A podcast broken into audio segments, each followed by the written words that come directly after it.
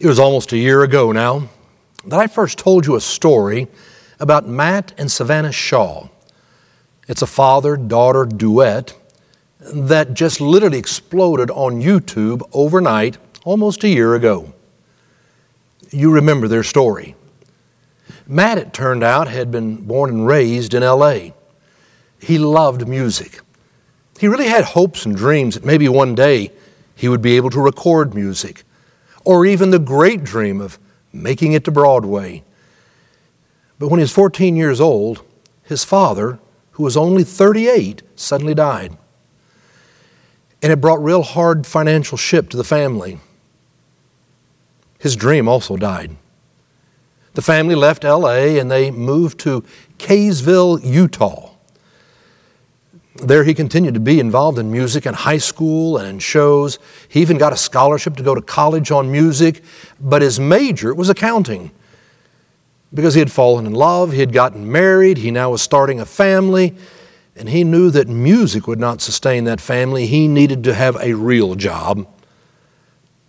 And so he graduated and he helped to found a real estate company, he and a partner. In the end, music just kind of faded away.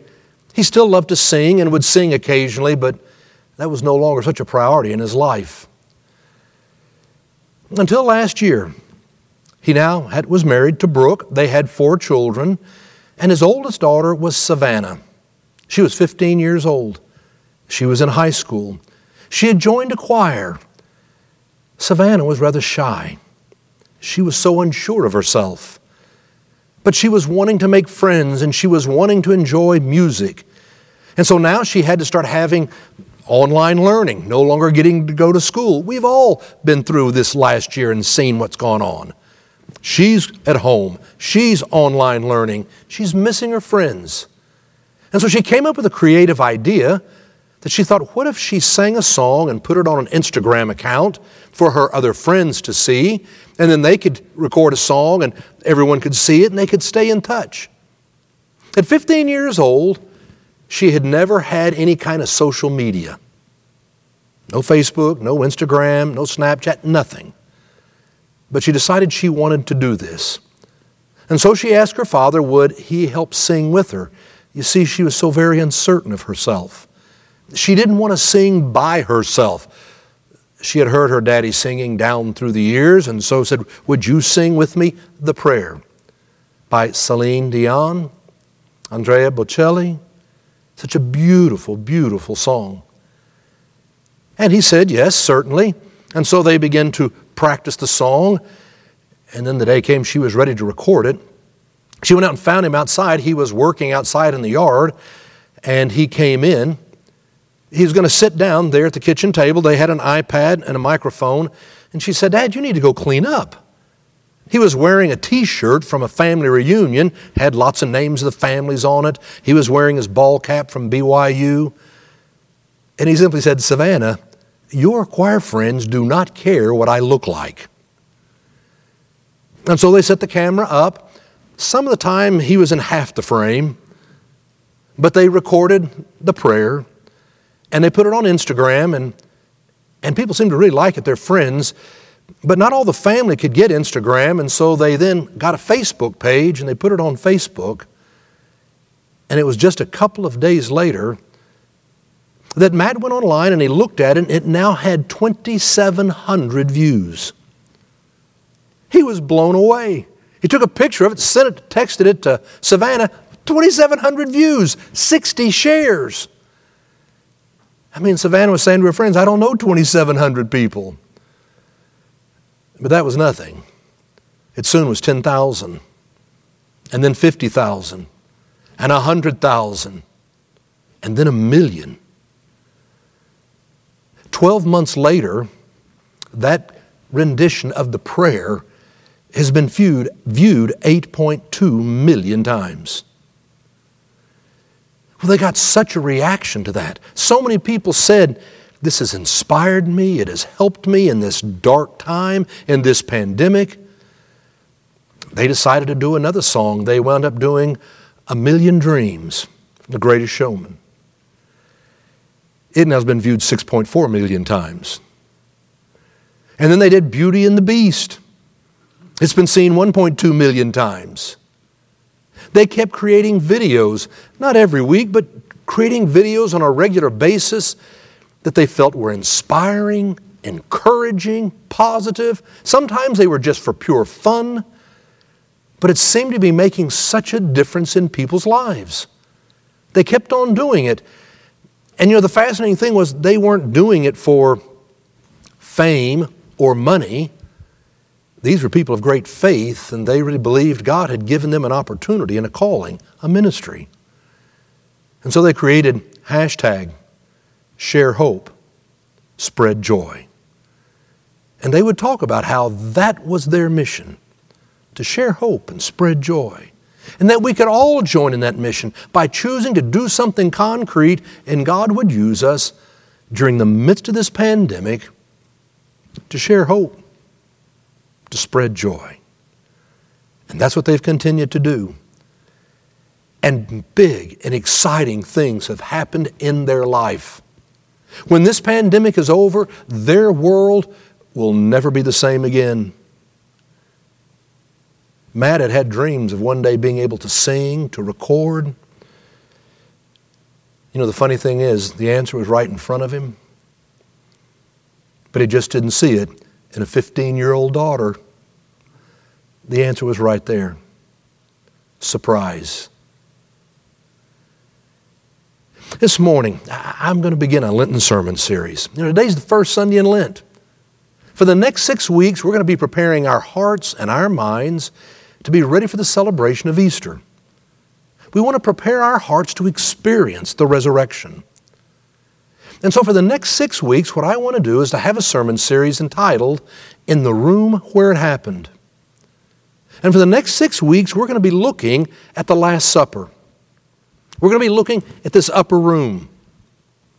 This upper room where such significant things would ultimately take place.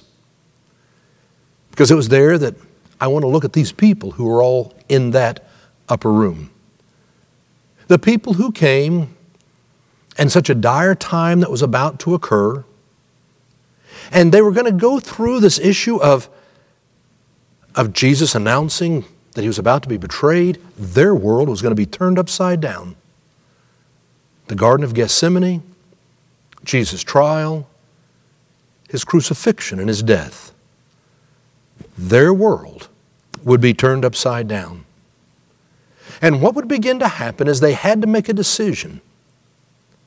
Are we going to go back to the way that it was? Are we going to find a new way, a new normal? You know, you and I are living in an interesting time right now. We're living in a time when I believe that the end of this pandemic is coming. We'll have lived through this year. Social distancing, online learning. A half a million people are going to die from the COVID virus. Many people have been sick. Economic struggles have occurred. We've known isolation and no, it's been a difficult time. But I think it's all going to be changing. We see new hospitalizations going down dramatically, deaths are slowing down. There is a vaccine now. People are getting that vaccine. They're saying that by summertime, whoever wants the vaccine will be able to get it. There are treatments for the COVID virus. By this fall, maybe we'll really be back to being normal? But the question I want to be asking during the season of Lent is is that what you really want? To go back to being like it was before, normal? Or as we have gone through this experience, is there a new normal? Is there anything that we have learned by going through this experience by which we now feel that we see God's dream for our lives more clearly. We have found new ways to have meaning and purpose. We have reset our values. Is it possible that we don't want to go back to the way that it was, that we want a new normal because we believe of what it can be? That we believe we've grown in our faith with Christ and there is a new normal that we are looking for. So, what I want to do each week is I want to look at these disciples.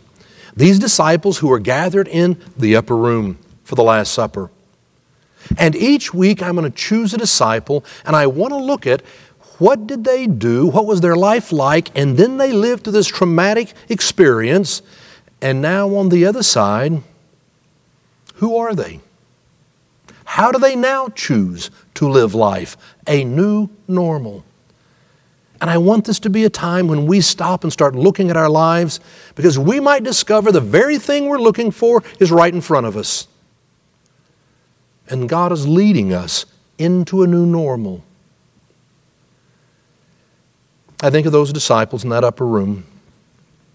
I want to think about those people, those people who would experience a foot washing, the institution of the very first celebration of Holy Communion, those who had lived through the statement of Jesus' betrayal and realizing their world was going to change, those who would be there to hear the teachings of Jesus, those who were in that room for that night, how would their world and their lives be changed? Would they go back to the way it used to be? You remember, it was Peter after that night, after the crucifixion and, and the resurrection of Jesus, it was Peter who said, I'm going fishing. He had always been a fisherman. He wanted to go back and be a fisherman. And there were six other disciples that said, We are going with you.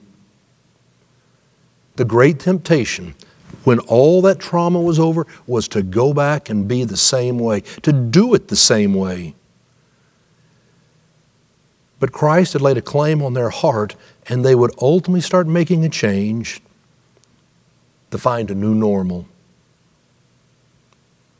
You know, the other thing that I want to do every week during this Lenten series is every week we're going to wind up looking at the painting The Last Supper by Leonardo da Vinci. It's probably one of the most famous paintings in Christendom that sets the scene for such a significant moment. Because what Leonardo da Vinci paints is that moment when Jesus says, And one of you will betray me. That's the moment that he's saying to them, There isn't going to be an overthrow of the Roman government. There isn't going to be the kingdom of Israel here on earth. I'm going to be betrayed. And he wants to catch the reaction of all of the disciples, those men who were in the room where this happened. That's fascinating. He painted this painting between 1495 and 1498. You can actually go see the original painting in Milan, Italy. He painted it there in a convent, a monastery. And it was the issue of today, if you want to go see it, it's in this hermetically sealed room. About 15 people at a time can go in. You're there for 15 minutes, and then you have to come out. It's in carefully controlled, trying to preserve this incredible, historic, and meaningful painting. It did take him three years to paint it. Not because he worked on it every day. No, I'm going to talk about Leonardo, and let me tell you, Leonardo was a procrastinator, he was a perfectionist, and he'd work a little on it and then he'd do something else. He'd work a little on it and do something else. Now, as he would work on it, he was trying so hard to capture the expression of each disciple that would say something about their personalities? Well, it was one of the leaders there in the monastery who just got tired of it and finally went to Leonardo and said, Get on with it. You need to be working here every day on this painting. Get on with it. And Leonardo wrote to the head of the monastery and said, You know, the reason it's taking me so long is I can't quite find the right face for Judas. But I think I may have found it in one of your people who works there in the monastery. They backed off and let him work at his own pace. How, what do you want, not want to be, but the face of Judas down through history in the most famous painting of the Last Supper? No, but what he did was he tried to capture these disciples. And, and you have Jesus in the center, the focus, and then you have six disciples on each side, and they're broken into a clump of three, and a clump of three, a clump of three, and a clump of three. And he works on their expression, or what are they holding in their hand? What is their posture? to say something about the personality and the experience of each of those men who are in the room. Today, I want us to look at Andrew. Andrew, who was the first called. Andrew, he is the brother of Simon Peter, a fisherman. And what we know about Andrew is that Andrew was already looking for the Messiah, wanting to grow spiritually. And it was Andrew who was a disciple of John the Baptist. He had been baptized by John the Baptist. And one day he and another person were there with John the Baptist when Jesus walked by and John said, Behold the Lamb of God. Well, Andrew and this other man began to follow Jesus. It's kind of like they're stalking him. They wanted to see where he was going to stay. And Jesus picked up on it and turned around and said, What are you doing? Where are you staying? And Jesus said, Come with me, I'll show you. And they came and sat down and they talked and talked for hours with Jesus. And it was Andrew who then came back to Simon Peter. And he came back to Simon Peter, his brother, and said, We have found the Messiah. And so Peter came and he listened to Jesus. So they had this relationship starting to build. But they were fishermen. And one night they'd been fishing all night long. And then Jesus came walking on the shores of the Sea of Galilee, and when he saw them, he said, Come, follow me, and I will make you fishers of men. When they got up that morning, they hadn't thought about leaving everything behind. What a surprise. That morning they made the decision we will go. Andrew had followed Jesus for three years. And now he's in the upper room.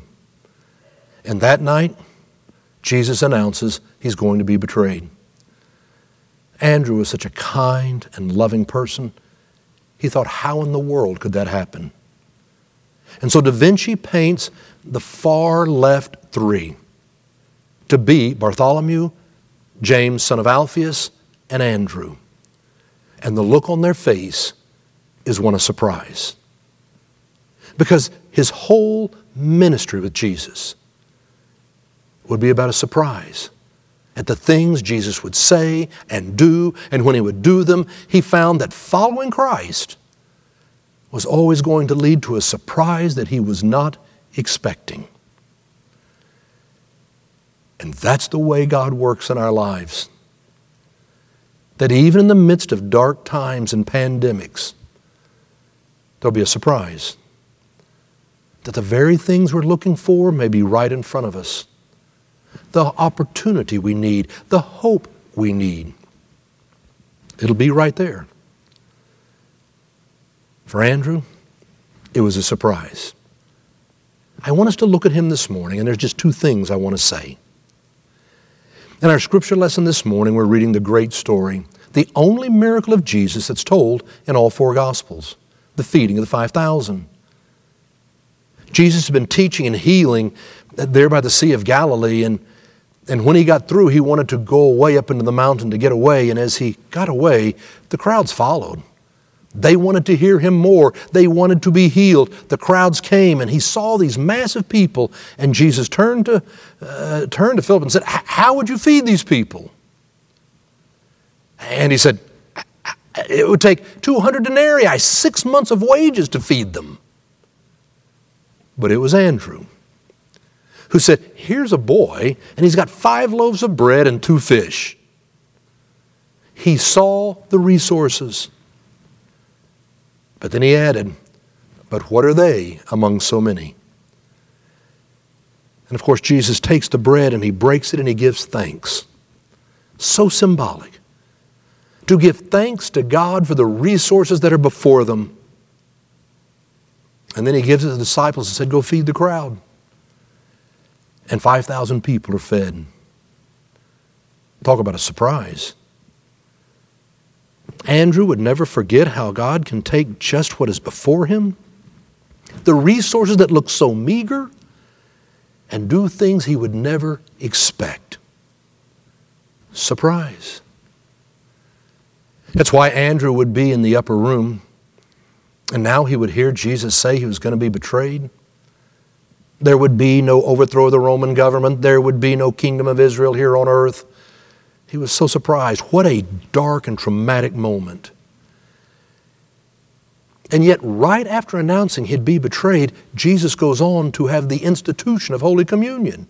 And he takes the bread and breaks it and said, This is my body broken for you. This is my blood that is shed for you. He goes on to create what we call the Eucharist, which is the Greek word meaning thanksgiving meal. That in that dark night, Jesus is setting the foundation that even if you're living in a dark and difficult time, you can be grateful for God's grace. And it's that gratitude for God's grace that will give you hope that you can be surprised. That it's going to be different. You don't have to go back to the old way. There can be a new normal. It can be better than ever before. For St. Andrew, well, we believe from many different early Christian writings that he went out, not knowing what the future would be like. He went out and began to travel, and we believe he went to the, to the Black Sea. He began to preach around there, and we believe he would travel inland as far as what we know today as Kiev. He was into Russia. And so we believe that Andrew really is the first person to bring the gospel to Russia. From there, he would come back and go into Turkey and preach, and then into Greece. And it was at Patras, there in Greece, where he would convert the family of one of the leaders, and the leader didn't want them converted and sentenced him to death. And so Andrew would be crucified. But they didn't drive nails through his hands and feet like Jesus. No, they tied his hands to the cross and his feet so that he would take longer to die. He would have to suffer more. And Andrew said he was not worthy to die on a cross like Jesus. And so rather than putting him on a cross like we see and know, they put him on a cross where it made an X and they turned it sideways. It's called the Saltire Cross. It's also become known as St. Andrew's Cross. And that's where he died, there in Greece. It's no wonder that Russia declared St. Andrew the patron saint of Russia. And what's fascinating was it was in 1700 that St. Peter, I mean, that Peter the Great was creating an, a, a navy for Russia in those days, and he chose the Saltire, the St. Andrew's Cross, to be the ensign, the flag they would fly on all Russian ships. And it did all the way up until 1917 and the Communist Revolution. It's no wonder that also Ukraine would claim Andrew as the as the patron saint, and so in Greece, but also in Scotland. Now, there's so much fascinating history with Andrew in Scotland, and I don't have time to tell you all about it today, but I am going to tell you all about it this week on Coffee with Bob. And so, if you want to go to our website throughout this week, I'm going to be telling you about some of the stories of St. Andrew and how he becomes the patron saint of Scotland and why Scotland's flag is St. Andrew's Cross, a blue background with a white X. The flag of Scotland is St. Andrew's Cross. And how they would go and bring a relic to a, a little area, a beautiful area there on the coast of Scotland, and they would name this new town St. Andrews. And it would be at St. Andrews that they would build a golf course that's known as St. Andrew's Old Course where they play the British Open to this day. No, we're going to talk about how he winds up being patron saint of so many countries, all the way to helping define the birth of golf. I just got to tell you, there's no way that St. Andrew would have ever imagined the impact of his life. You go to every city in America today, and you will find churches of all denominations named St. Andrews. And how many nonprofits and charity organizations named the Friends of St. Andrews? The impact of his life. And you only hear about him four times in the Bible. But it was so great because he was someone who gave God thanks for the gift of his grace. and began to believe that it would be a surprise of how God would work and give him hope. And so he wasn't afraid to try. We're coming to the end of the pandemic. It's time to examine our lives. Do you want to go back to the way it used to be? Or do you want a new normal? Secondly, the whole issue is you have to be open to a surprise. To be the kind of person who grows in your faith. That's what Lent's going to be about. Deepening our walk with Christ. Can we trust? I hope it's been happening throughout this pandemic. Can we trust in a greater way that God is going to clarify our dream? That God is going to help us reset our priorities? That God is going to help us find our calling and how we can make a difference? It can happen. So we find a new normal. I was telling you about Matt and Savannah and how their world has changed so much in the last year. Now they've created actually 30 music videos, 30 videos they've created. They all will get viewed anywhere from several hundred thousand times to over 8 million times, and they're growing. With all the change that was going on, I loved the fact that they made that ministry. They're going to share hope, spread joy. It's the whole purpose of what they do. Well, they got to thinking, wouldn't it be fun? Maybe we could actually create an album, to record an album. Something that Matt had wanted to do so many years ago, and Savannah thought this would be so exciting, but she was so shy and afraid. Maybe we could do this together. And so it was last October, they came out with an album, 13 songs, and it was entitled Picture This. It was all these different songs that people had said, these the ones that mean the most to us. And so they recorded their album, 13 songs. Picture this. It was Matt who wanted to be really optimistic, and, and he believed that some people still own CD players. Yes, so much music is downloaded electronically now. He believed some people still had CD players, and so he ordered 10,000 CDs believing that maybe they would sell those over the next year. And they wanted to make this a family project. They got the CDs, and then all the kids, everyone would help to package them. And they were planning if they get an order in, then they would wrap it up. His wife, Brooke, was going to write a, a beautiful little note on each one that they mailed out. I mean, they saw this as a ministry. They wanted to share hope and they wanted to be able to spread joy. And so that had their plan, and finally the day came when it launched. They sold 10,000 CDs the first day. Sold out the first day. Now they had a problem. They were scrambling. But of course, there was the electronic downloads going on as well. Matt had hoped that they would get to be placed on the classic crossover billboard, that maybe they would actually show up and it would help them to get some recognition. And sure enough, that's where iTunes put them, was on the classic Billboard chart. They went to number one. To number one. And it was so exciting. But he looked again not too many days later, and they were off the chart. And he thought to himself, it's okay.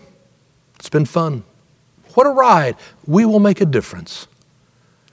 And then he looked over to the pop chart, only to discover that Apple had moved them from the classic to the pop billboard chart, where now you had all the big people's names, musicians, and they were still number one. Number one. For the genre, all genre chart that included everybody from classic to pop to rock to, to rap, they were number three.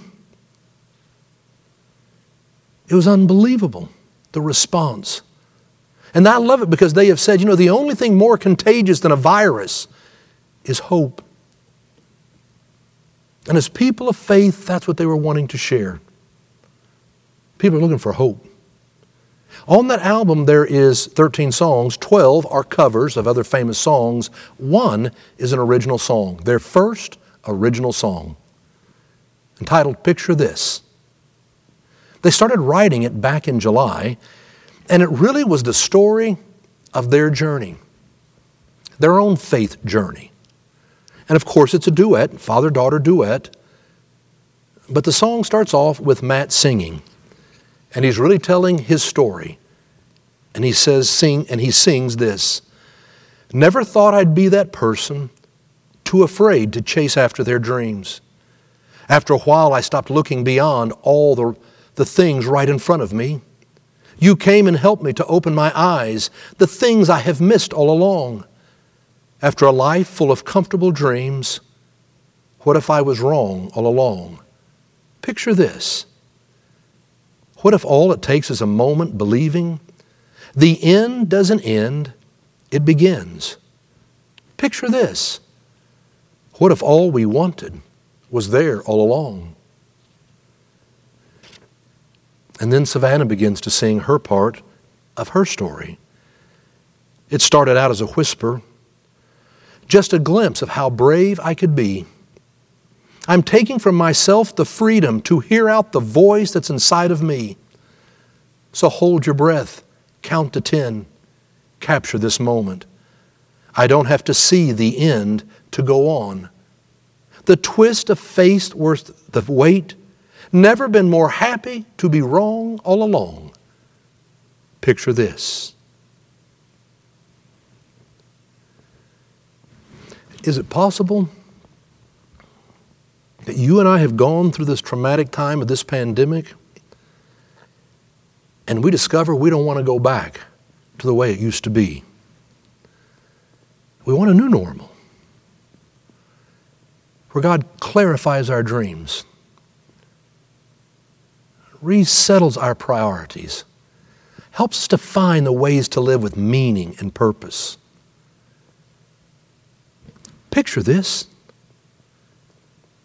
It can be so different in a wonderful way. For Andrew, following Christ, it would always be a surprise. From a call when he went to work to finding how five loaves of bread and two fish can feed 5,000, to a night that was devastating and receiving the sacrament of Holy Communion.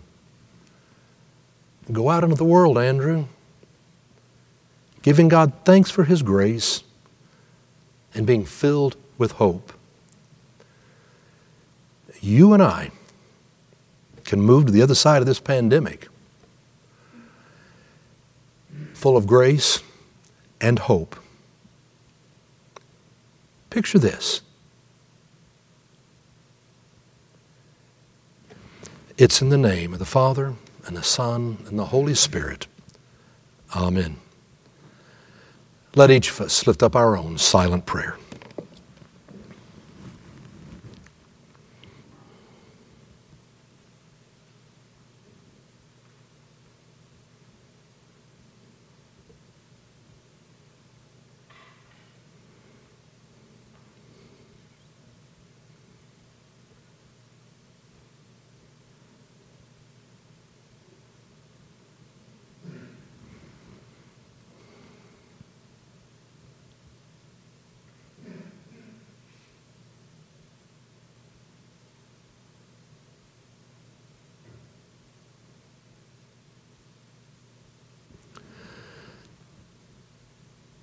Amen.